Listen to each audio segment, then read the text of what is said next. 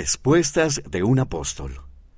¿Qué haría Jesús si estuviera hoy aquí? Por el elder Dieter F. Uchtdorf, del Quórum de los Doce Apóstoles. Él te conocería a ti y conocería los deseos de tu corazón.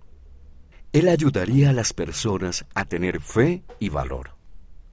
Él enseñaría la verdad. Él enseñaría que Dios está con nosotros. Adaptado de Dios entre nosotros, Liaona, mayo de 2021. Páginas 8 a 11.